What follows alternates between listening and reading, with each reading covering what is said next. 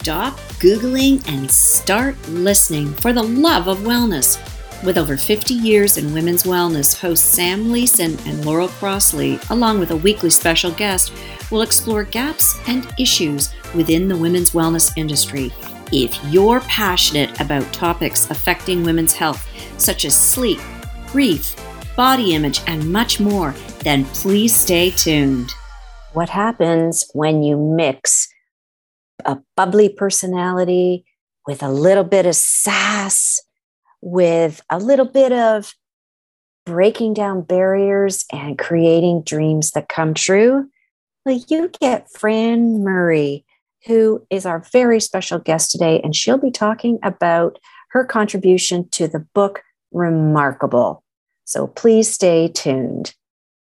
Today's episode is brought to you by littlewellnesscompany.ca. Welcome, everyone. Today, I am extremely excited to be speaking with someone that I've had the opportunity over time to consider a friend, and that is Fran Murray. Welcome, Fran. Tell us about yourself. Thank you so much for having me today. It is such an honor to be invited um, into your presence and the presence of your listeners and viewers. I am Fran, the owner of Fran Murray Co. I get the amazing privilege of merging my baking artistry with um, non edible products from small business, women owned, and um, BIPOC. Uh, product um, owners um, in order for businesses and busy entrepreneurs to love on their top people. Love on the people who help them stay in business. And what's just so amazing about that is i was i'm able to form a profit philanthropic you know type of a social enterprise that is so full circle in that while I'm helping um, businesses and entrepreneurs build relationships with their clients, I'm also um, building relationships with, um, you know, marginalized business communities and helping in, you know, whatever way I can to increase their ability to, um, you know, make revenue, right? And so we all know the um, difference in what marginalized communities um, generate generate um, a, a, small for small businesses as um, you know non-marginalized communities so any way i can to have folks um, rise with me i will and all the while helping my clients uh, do good so i'm really excited it's such a privilege to do what i do Excellent. So, Sam, you didn't tell me you invited an angel onto our podcast. is this our first? Is this our first angel interview? It might be. Might be. So, okay. Now, I I stalked you before we got on the show, and I'm looking at all these edible delights and deliciousnesses. oh, go back in history, your history. When you were a little girl, were you in the kitchen dabbling? Oh, that is a story, Laurel. Well, so I immigrated to Canada. I was nine years old my aunt had a farm in Mount Forest, right? And we spent, you know, all summer, all the breaks, lots of weekends there. And especially in the summertime, like I would actually go out and um, find whatever berries or whatever, you know, um, we had. And because we were so far away from town, um, the recipes that I had, I couldn't follow them to the T because we didn't always have all the ingredients. And so I would just have to try to substitute for this um, and for that. And it didn't always work out, but I am just so glad I had that experience because I know how to navigate my way through recipes and create recipes because of um, being forced to do that at a young age. And so I come from a family of bakers. So what I do is just basically they think I'm having fun. Like I don't think they think I'm doing I'm generating any uh, revenue at all because I'm just, you know, playing in the kitchen like I've done since I was nine. So, yes, I'm doing what I've done in childhood. So it doesn't even feel like work. It's absolutely amazing. I have been a coach working with people for years and I always ask people to go back in time and what were you doing when you were little because there's always that thread always that goes right through and translates into your current life, like whatever you are doing, right? Absolutely. And, yeah. And you know so what cool. it is too is that I just think as children, um, you know, and I try to be so conscious of this with my four little ones, and especially my eldest two. They're 10 and 8. And, you know, schooling really, and I'm pro academics, I really am. Um, but it, it's almost as if it's an institution that stifles creativity you know, it's like when um, before you're in school and you want to be an astronaut and you want to be whatever we may think today is outlandish. Yes, little Billy. Yes, little Nia Grace, you can. But then you get to university and you still have those grandiose visions and dreams. It's like, uh uh-uh, uh, uh-uh tone it down. Be realistic. Like, hello, you're going to be an astronaut? I think not. How about you go, you do business or commerce or something, you know, a lawyer or a doctor or something. And I just think that is so incredibly dangerous. And I think, um, you know, if we can foster in young ones their childlike wonder and have that continue into their preteens, teens, and even early 20s. It's like go ahead because i think that's just how we are able to change the world you know how we're able to think outside of the box and not be confined with what society thinks you should or should not do. The outside expectation is so incredibly stifling which is something that i speak um, about in um, the book that i co-authored called remarkable. So um, really excited to be able to share that part of my story in order to you know help um, parents parents and guardians to um, you know foster that childlike wonder. I love that you brought up your book because that is a part of why we wanted to chat with you today. You are co-authoring a book with other people. Can you tell us about the community from which you wrote the book and just what the thinking is behind this publication of which we are excited to tell say that you are a part Yes. Um, you know, when I bring up the book or someone mentions the book, I pinch myself because I don't think it's sunken in yet that yes, I am an author, you know, and it couldn't have come at a worse time. um, because as soon as I said yes to the project, oh my goodness, all hell breaks loose, and that's that's business, isn't it? The ebbs and flows um, of life, even. Um, and so Leanne Kim is um, the the brain behind this book remarkable. And what's so amazing is that she has curated this community called mamas and co. Um, and it's a community that ooh are filled with angels. You're calling me an angel? Oh my goodness. Filled with angels filled with people like sam um, and uh, entrepreneurs budding entrepreneurs seasoned entrepreneurs who want to change the world. Like that's the thread that runs through every single one of us. And um, it's just a book about women who are achieving amazing feats within their sphere of influence, right? Um, you know, we all say you need to define define success for yourself. Um, you got to define what is something amazing that you can contribute to the world and affect your sphere, you know, and it may be different um, than someone else's. It's not a um, how to do business book. You know, it's really a book that showcases examples of yourself. It um, we all need examples of um, uh, ourselves. Like we need representation. We need to see some kind of similarities between what we've gone through what we are going through what we've witnessed others go through to be able to resonate and be able to um, you know feel seen. And then that feeling seen opens you up to wow if this person can go through something similar that I have and then achieve this amazing thing then why not me? That's what the book is about. Which is just so incredible. And I'm so thrilled to be a part of it and be among the amazing authors. And what's so incredible is that these authors span industry, um, business types, ages and stages, um, race, even. You can resonate with many of the author's stories.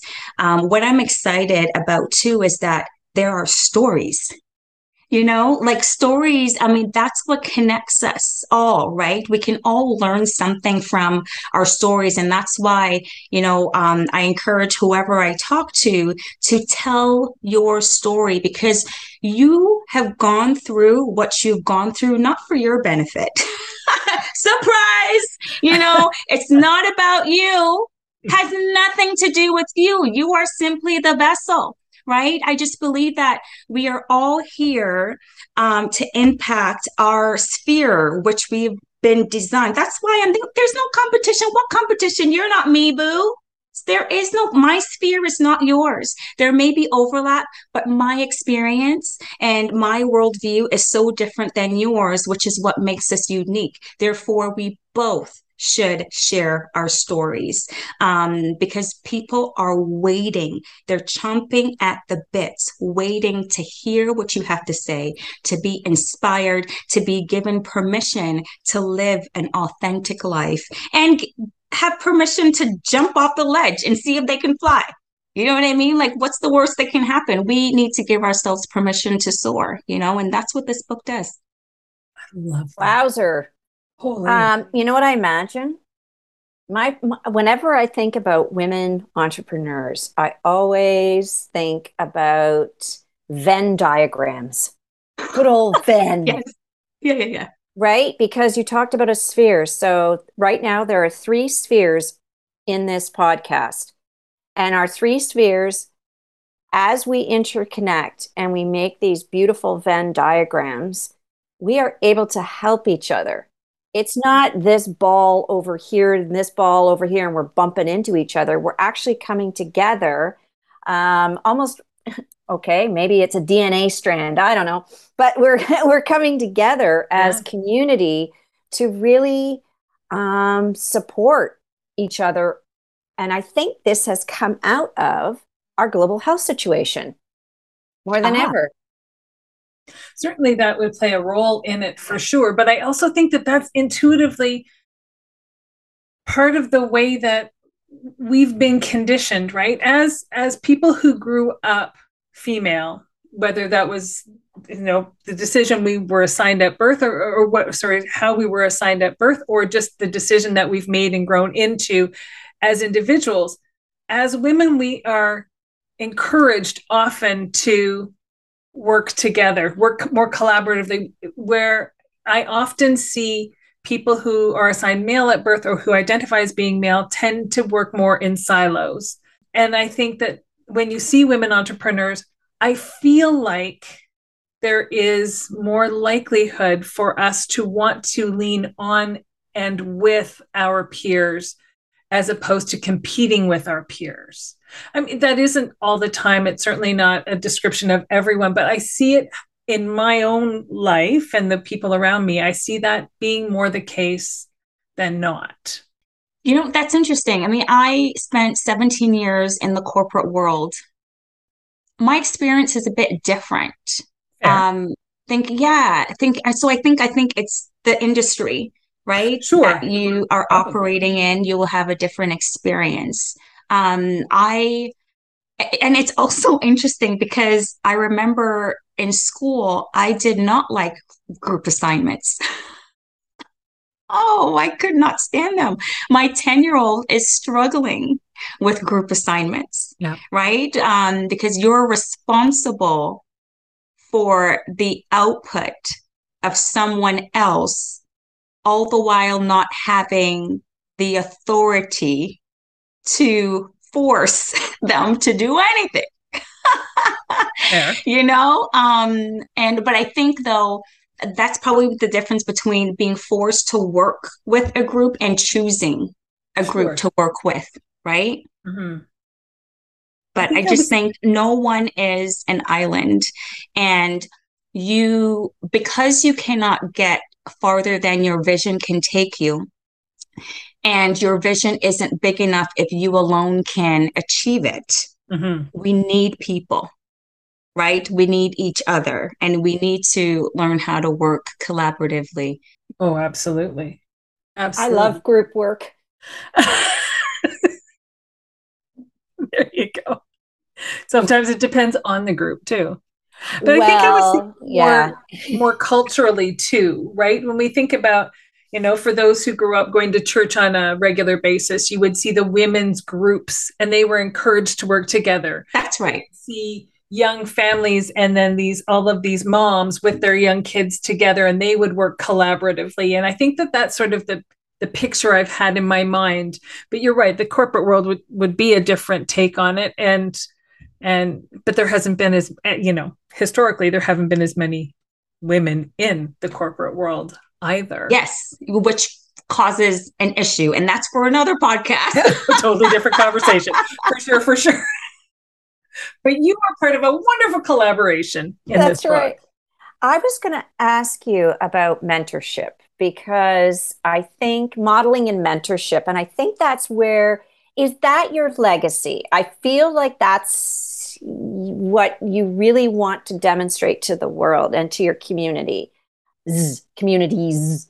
Right, um, right. Is that I am the spokesperson. Well, we'll say spokesperson for now, um, because I want other little girls to see themselves in me. Is that the legacy you'd like to leave on this planet? It's so interesting, Laurel, uh, that you say that because I did not growing grow up wanting to be in the forefront, wanting the spotlight.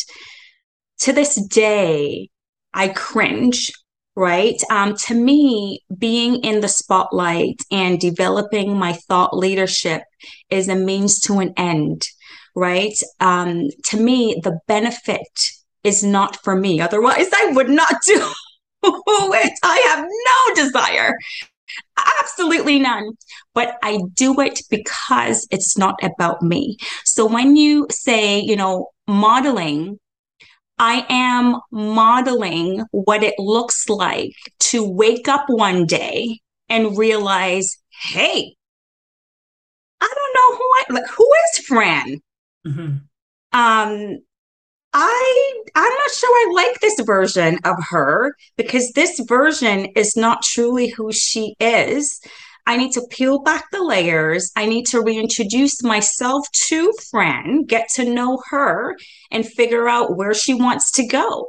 You know, waking up one day, having that epiphany, and then doing the work to peel back the layers. I want people to know that they actually can do that, to kind of take stock of who they are without titles, without the title of mom, business owner, daughter, sister, friend, spouse, partner, whatever titles were given um, by society.